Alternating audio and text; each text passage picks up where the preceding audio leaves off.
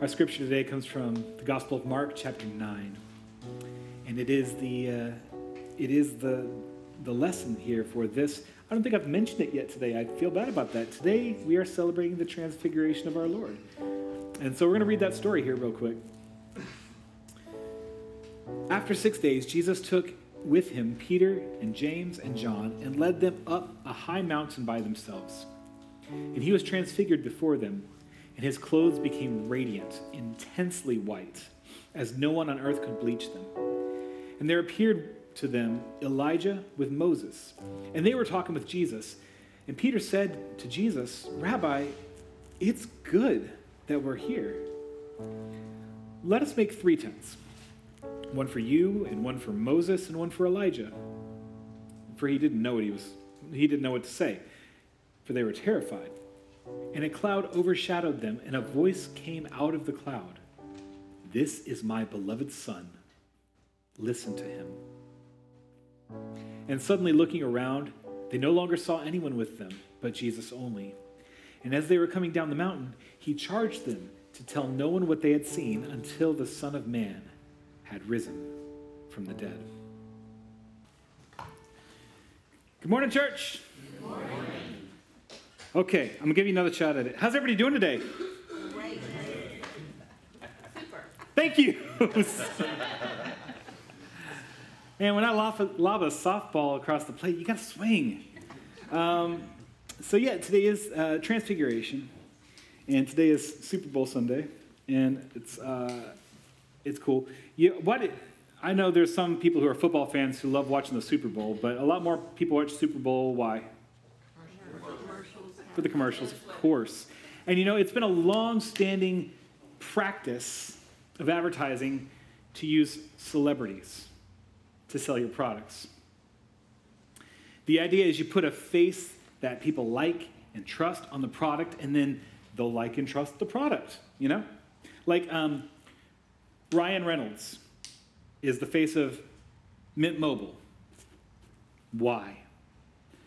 He's handsome, he's charming, he's funny. But there's handsome, funny, and charming people who are not on Super Bowl commercials, right? But he's a well known actor as well. And so, you know, people feel like they know him, they feel like they can trust him. What does he know about cell phones? I don't know. Maybe a lot, but I don't know. Doesn't matter. The ads work. I remember, um, I remember Gatorade commercials in the in the 90s. Uh, for some of y'all, this was in the last century, just so you know.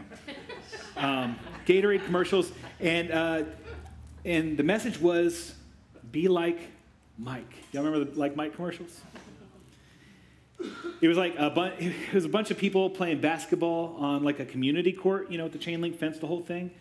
Um, but Michael Jordan was there with them playing, and they're laughing and they're sweating and they're loving the game, and they all, including Michael Jordan, are drinking Gatorade. And the message is clear: drink Gatorade. You can be like Mike. This afternoon, you will probably see dozens of ads during the big game for all sorts of stuff. Many of them will use this same tried and true strategy celebrity endorsements.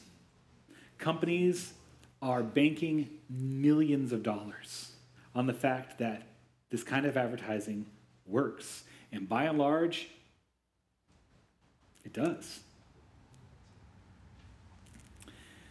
In our reading today, on the Mount of Transfiguration, Jesus got an endorsement, the likes of which money can't buy. So, um, if you got your Bible open, and it's okay if you don't, but if you do, you look at the story when Peter addresses Jesus. You remember what he called him? Rabbi if you're a rabbi, your teaching will be about the law and the prophets. You want the scriptures to support your arguments. You will spend your career saying things like, according to Moses, So, what must it mean for the disciples to see Jesus there with Moses and Elijah talking with Jesus? He didn't seek them out in the scriptures, they came to visit him. They left the joys and comforts of heaven because they had a chance to have a conversation with Jesus. That's a, that's a pretty good endorsement, right? If I've ever heard of one, especially if you're a rabbi. It isn't just that, you know, Jesus correctly interpreted the scriptures. It's not like the law and the prophets were on his side. Moses and Elijah are at Jesus' beck and call. They are subordinate to him. But you know, the Mount of Transfiguration is not about Jesus' credentials as a rabbi. That's not what this event's about. There is another person on this mountain, and his words carry even more weight than all of the law and prophets combined. Jesus gets another endorsement, not as a rabbi. He gets a, there's a voice. This cloud descends on the mountaintop and surrounds them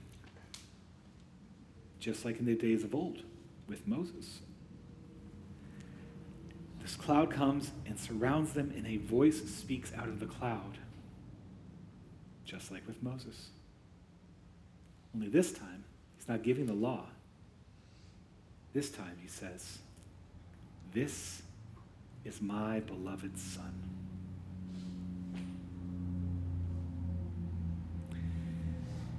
If you're Peter, James, and John, I think in that moment it's got to be easy to believe, right? Because he looks like God's son.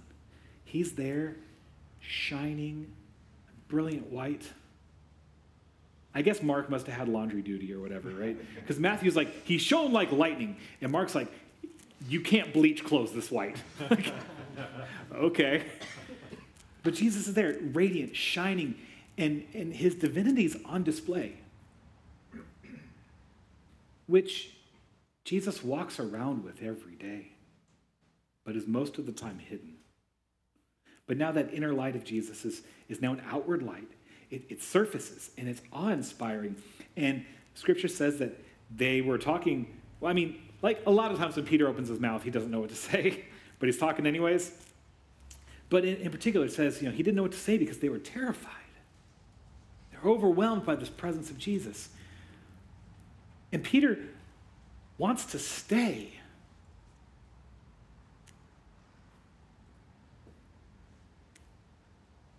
I would too.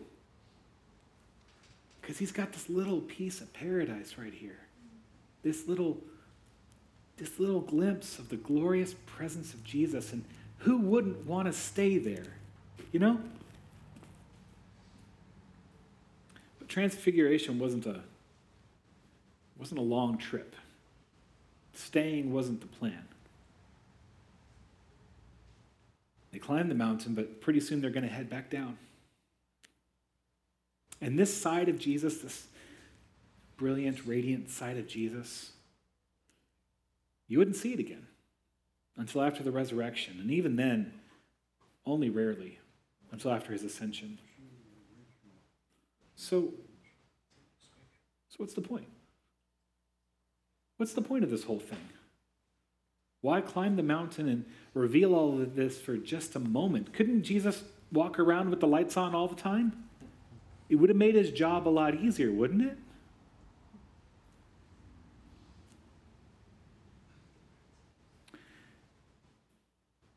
I, I shortened the words of the Father a minute ago because it's the words that usually stick out to me. But I want to read the whole thing. A voice comes from the cloud and says, This is my beloved Son. Listen to him. Listen to him. You know, I've, I've heard those words many times, I've read them many times, and I've always thought about them in a general way. You know, like, this is my beloved Son, so whenever Jesus speaks, pay attention. This is my beloved Son. So whatever Jesus tells you to do, you need to listen and do it. And that's all right and appropriate and proper, fine. But for as many times as I've read this passage, I don't think I could have told you what the next thing Jesus says is. God says, listen to him. And I'm like, cool. Sometime. And I tune out like immediately. And if you don't remember what Jesus said next either, that's okay. I'm going to remind you here because I think this is important. And I think it's crazy that, that God says, listen to him, and then we sort of skip. this week, getting ready for this sermon, I paid attention. And to do that, it, it helps. I read a few extra verses that we didn't read this morning. You know, um, you can do that too. If you want to read a few extra verses in your Bible, I'm not going to tell you no. So, what we got at the end of our reading is Jesus is, is back to looking his normal self, and they're walking down the mountain.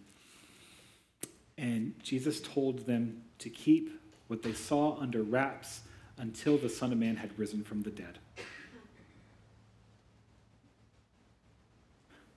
Yeah, the first thing that Jesus said after the Father said to listen to him was Jesus matter of factly predicted his death and resurrection. And that, I believe, is the, is the key to understanding what transfiguration is all about. Because Jesus was very blunt and direct about his impending death and resurrection. He just put it out there. But if you keep reading verse 10, verse 11, the disciples were not ready to hear it. Jesus says, Don't tell anybody until after the Son of Man has risen from the dead. And they're like, what do you think he meant by that? like, not dead, dead, obviously. Like, not risen, risen, obviously. Did I lose my mic? No. Okay, cool. Oh, I just lost my, my ears. Um, yeah, so like he's telling them, I'm gonna die, I'm gonna rise. And, and it, it'll be in a timely fashion. You'll remember today when it happens, right? They're just not ready to hear it. And so they go through all this sort of mental gymnastics about like, what, the, the way Mark says it is they kept the matter to themselves, discussing what risen from the dead meant. He meant risen from the dead, right? And they don't ask him. They ask him about Elijah. They're like, well, doesn't it say that Elijah has to come first? And they just saw Elijah and cool. They never ask him what he meant. And I think it's because they didn't want to face it, they didn't want to think about it. They weren't prepared for the idea that the glorious Son of God that was just revealed to them would suffer and die. They wanted to stay in the glory. They didn't want to face the cross. But what was the point of the transfiguration? I think it happened so that they had a vision to hold on to. What they saw on that mountaintop, that's the same thing that Stephen sees right when he's being martyred, right? He looks up and he sees Jesus glorious, right? And the heavens opened up. This transfiguration happened so that they would have a picture of where things are going. So they would have a picture on what was going to happen on the other side of the grave. You know, in Christ, there is no other road to glory except through the cross. There is no way around it for Jesus. And if you are a Jesus follower, there's no way around it for you either. This mountaintop experience for Peter, James, and John, it lasted for a moment. But the glory on the other side of the cross, the glory on the other side of the empty tomb, it lasts forever. We are, this morning, I believe, kind of in one of those mountaintops, right? We get to be in the presence of Christ, celebrate Him, right? To bask in His glory. And we should do that. Sundays are made for that. And He brought you here today for that. But you know, just around the corner, it's Ash Wednesday and Lent. And there's a lot of folks who would rather skip over those darker and heavier days. Just go straight from Transfiguration to Easter. There's a lot of folks who would like to skip right past the cross and go straight on to the glory. But you can't skip the cross while following Jesus. That said, and this is important, the cross is also not an end. Jesus didn't say, keep this under wraps until I die. He says, keep this under wraps until I rise from the dead. The dark days will pass. Easter is coming. And it's the hope of the resurrection that carries us through the dark days in between. I know we've all got some struggles. You got your mountaintop experiences and you got those times down in the valley. And I know it, it would be nice if we could stay on the mountaintop all the time. But I'm telling you, friends, those moments are just a hint. They're just a taste. They're just a reminder of where we're going and where Jesus will carry you when we get to the other side. That's the hope of Christ. And that's the gospel we have to share. And it's in that hope. Um, I want to pray. Dear Heavenly Father, we thank you so much that you revealed your glory in your Son, Jesus Christ. Uh, and even that, you know, only as much as we could handle. And we know there's uh, so much more than that. I pray, Heavenly Father, that as we walk through the dark times, as we descend the mountain, we will keep that vision of Christ in our minds, that picture of the hope and life that awaits us on the other side.